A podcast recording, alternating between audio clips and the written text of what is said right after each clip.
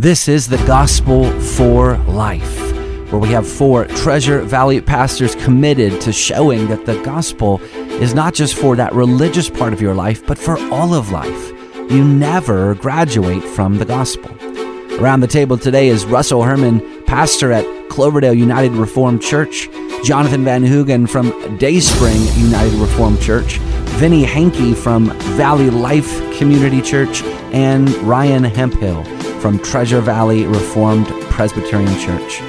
To catch earlier broadcasts, just search The Gospel for Life wherever you subscribe. To find out more about this ministry and about our annual conference, go to reformationboise.com. Welcome back to the Gospel for Life. Around the table with me this morning is Josh Bales from the Well, Danny Steinmeier from Truth Valley or Truth Family Bible Church. I will screw that up every time, apparently.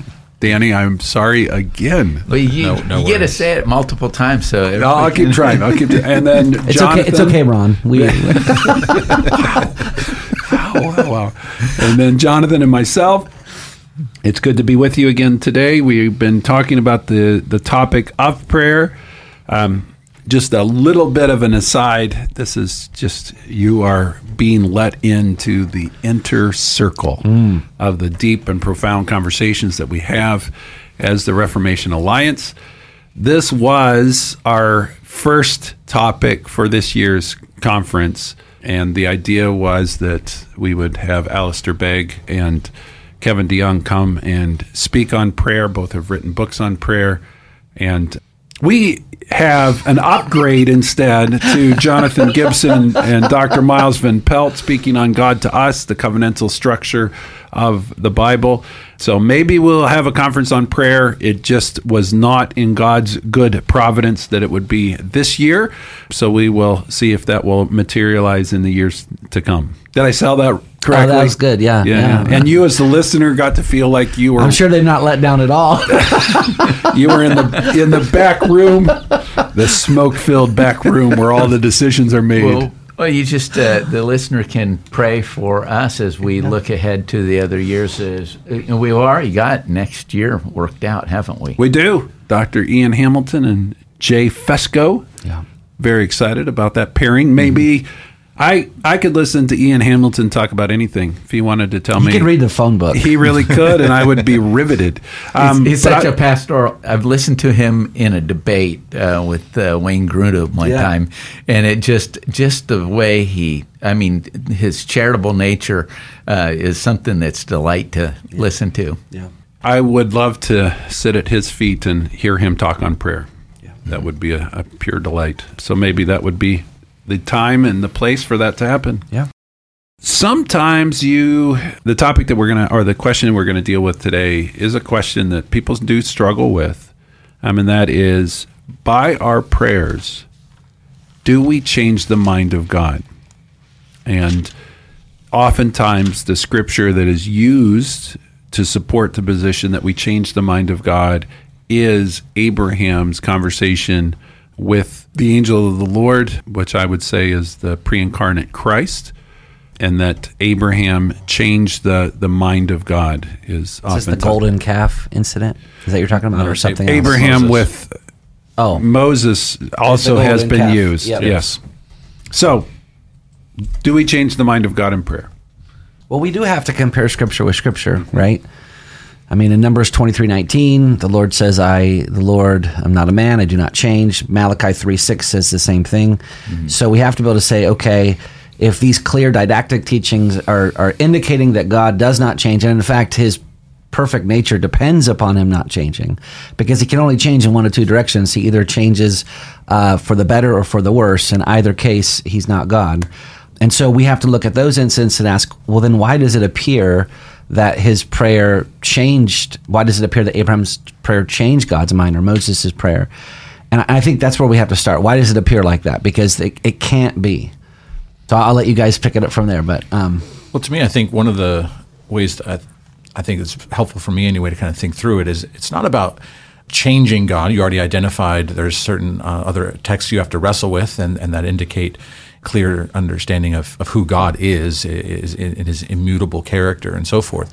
but prayer does move God, and I think that's that's part of that in terms of He has invited us into a dynamic relationship. It, it isn't uh, it isn't fakery. It, it isn't just go through the motions. But he, he he he does demonstrate that he moves, but he moves according to his character, where he reveals uh, in his word that he he responds to penitence. That's part of his uh, his design and his um, and his nature is to, um, and so when we talked about Moses, for instance, in the, in the situation with the, the golden calf, and he's ready to about to wipe him out, and I'll I'll start over with you, uh, and uh, but but Moses intercedes and and pleads and and actually in, in that prayer too, he reminds God of his of his character, mm-hmm. um, and those types of things. So there's there's uh, an, an, indication that God moves, but it's not in, in where God Himself is changing. It's the changeless God who responds in grace to repentance. And when we when we pray um, in, in those in those types of, of ways, then we see God change from the judgment that we already have upon us to then His grace is is shown. Well, we we mentioned in another show that uh, you know God ordains the means by which He uh, responds. Yes. So, so yes, God is going to stay the same, but He ordained that these things happen because we pray. Mm-hmm. And and and he moves us to pray those things. Yeah, and that and, and so Zechariah uh, twelve ten, uh, in another instance, I will pour out uh, on the house of David and the inhabitants of Jerusalem a spirit of grace and pleas for mercy. Yeah, he moves us to do that. Right. right. So the first cause is God moving us to pray so that he can move in the direction that he he had already de- decreed and decided to anyway. A verse that often helps me think through this is is at the end of Romans 11. Paul just overwhelmed by the godness of God says, "Oh the depths of the riches and wisdom and knowledge of God, how unsearchable are his judgments and how inscrutable his ways." For who has known the mind of the Lord, who has been his counselor, who, who has given a gift to him that he might re- be repaid? For from him and through him and to him are all things. To him be the glory forever. What what what would I possibly bring to God? Mm-hmm. Like, do I have some tidbit that he hadn't considered that he needed to know that I?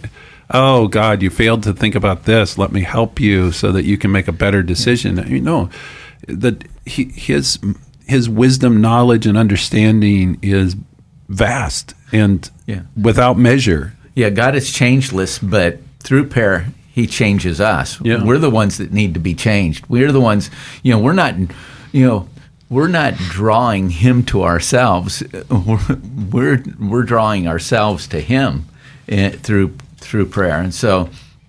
Uh, you know, as we follow the uh, the model of prayer and and that uh, and what we are we are being changed bit by bit growing in the knowledge of God, praying in that light, means of grace to shape us more and more into the image of Christ. Yeah. So we have Jesus teaching us about prayer in, in Matthew 6, but he also does in, it's recorded in Luke 11, actually seems to be in two different sections, time periods, which mm-hmm. probably means that he taught on this multiple times. Don't have to be disturbed as if somehow. Well, Luke 11 is uh, the Lord's Prayer, the, what we would call the prayer on the plain, yep. where you know the Sermon on the Plain, whereas it's repeated in the Sermon on the Mount. Yep. Uh, so you have two two geographic places where uh, this prayer is being offered. It seems likely that he would repeat himself a few times. A good reminder to be praying on the mountain and in the valley. yeah, yeah. that's right. Yeah. and the fact is that as ministers, how often are we saying the same things to our people. I mean, this shouldn't be a surprise. I mean, we do it all the time as teachers, as as preachers, um, because we know repetition is actually what's helpful. We need it. Can you say that again? Oh boy, we're forgetful people, right? We we need that constant uh, uh, reminder.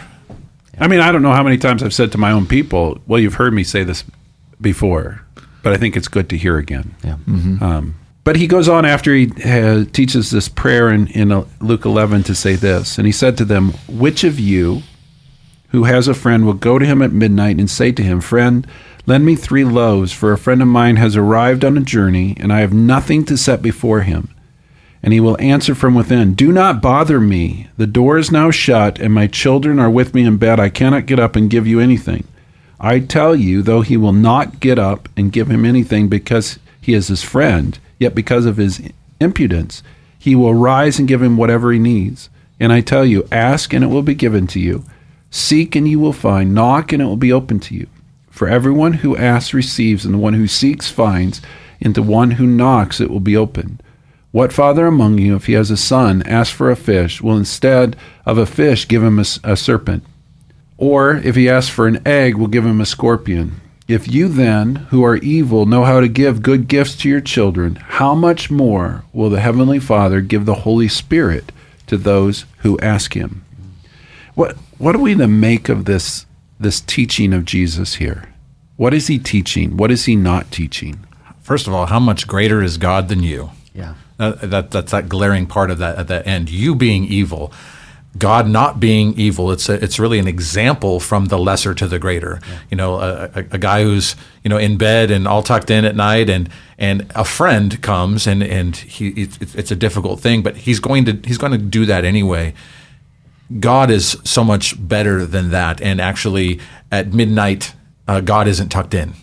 Uh, he's accessible and, and he's there and he invites you that in the night watches and in any particular whether on the mountain or in the valley and whatever time of day that that he is there to hear and to answer with with love and good gifts and it's just really a, a wonderful picture of that lesser to the greater example yeah. is this a, a teaching that's saying that in order to get things from God, it's our persistence that actually wears God down, and then He gives us what we need because we prevailed against God.